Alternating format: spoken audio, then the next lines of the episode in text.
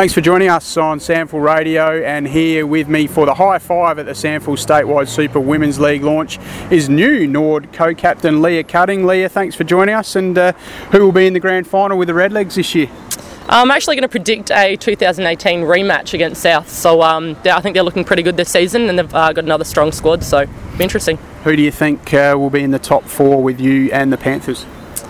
I actually think Eagles might be up there for a new squad. They're actually looking pretty good. We played them in a trial match, and they're looking that well, they've actually got very solid structures. Um, and also think that North Adelaide once again will be up there. Who do you think will win the SANFL Best and Fairest Award, not from the Redlegs? Uh, it's a really tough question. I reckon Georgia Bevan. Um, she's a standout at Sturt. I think she's in for another good year and got a very solid pre-season under her belt. Who do you think will win the Powerade Breakthrough Player from the Redlegs?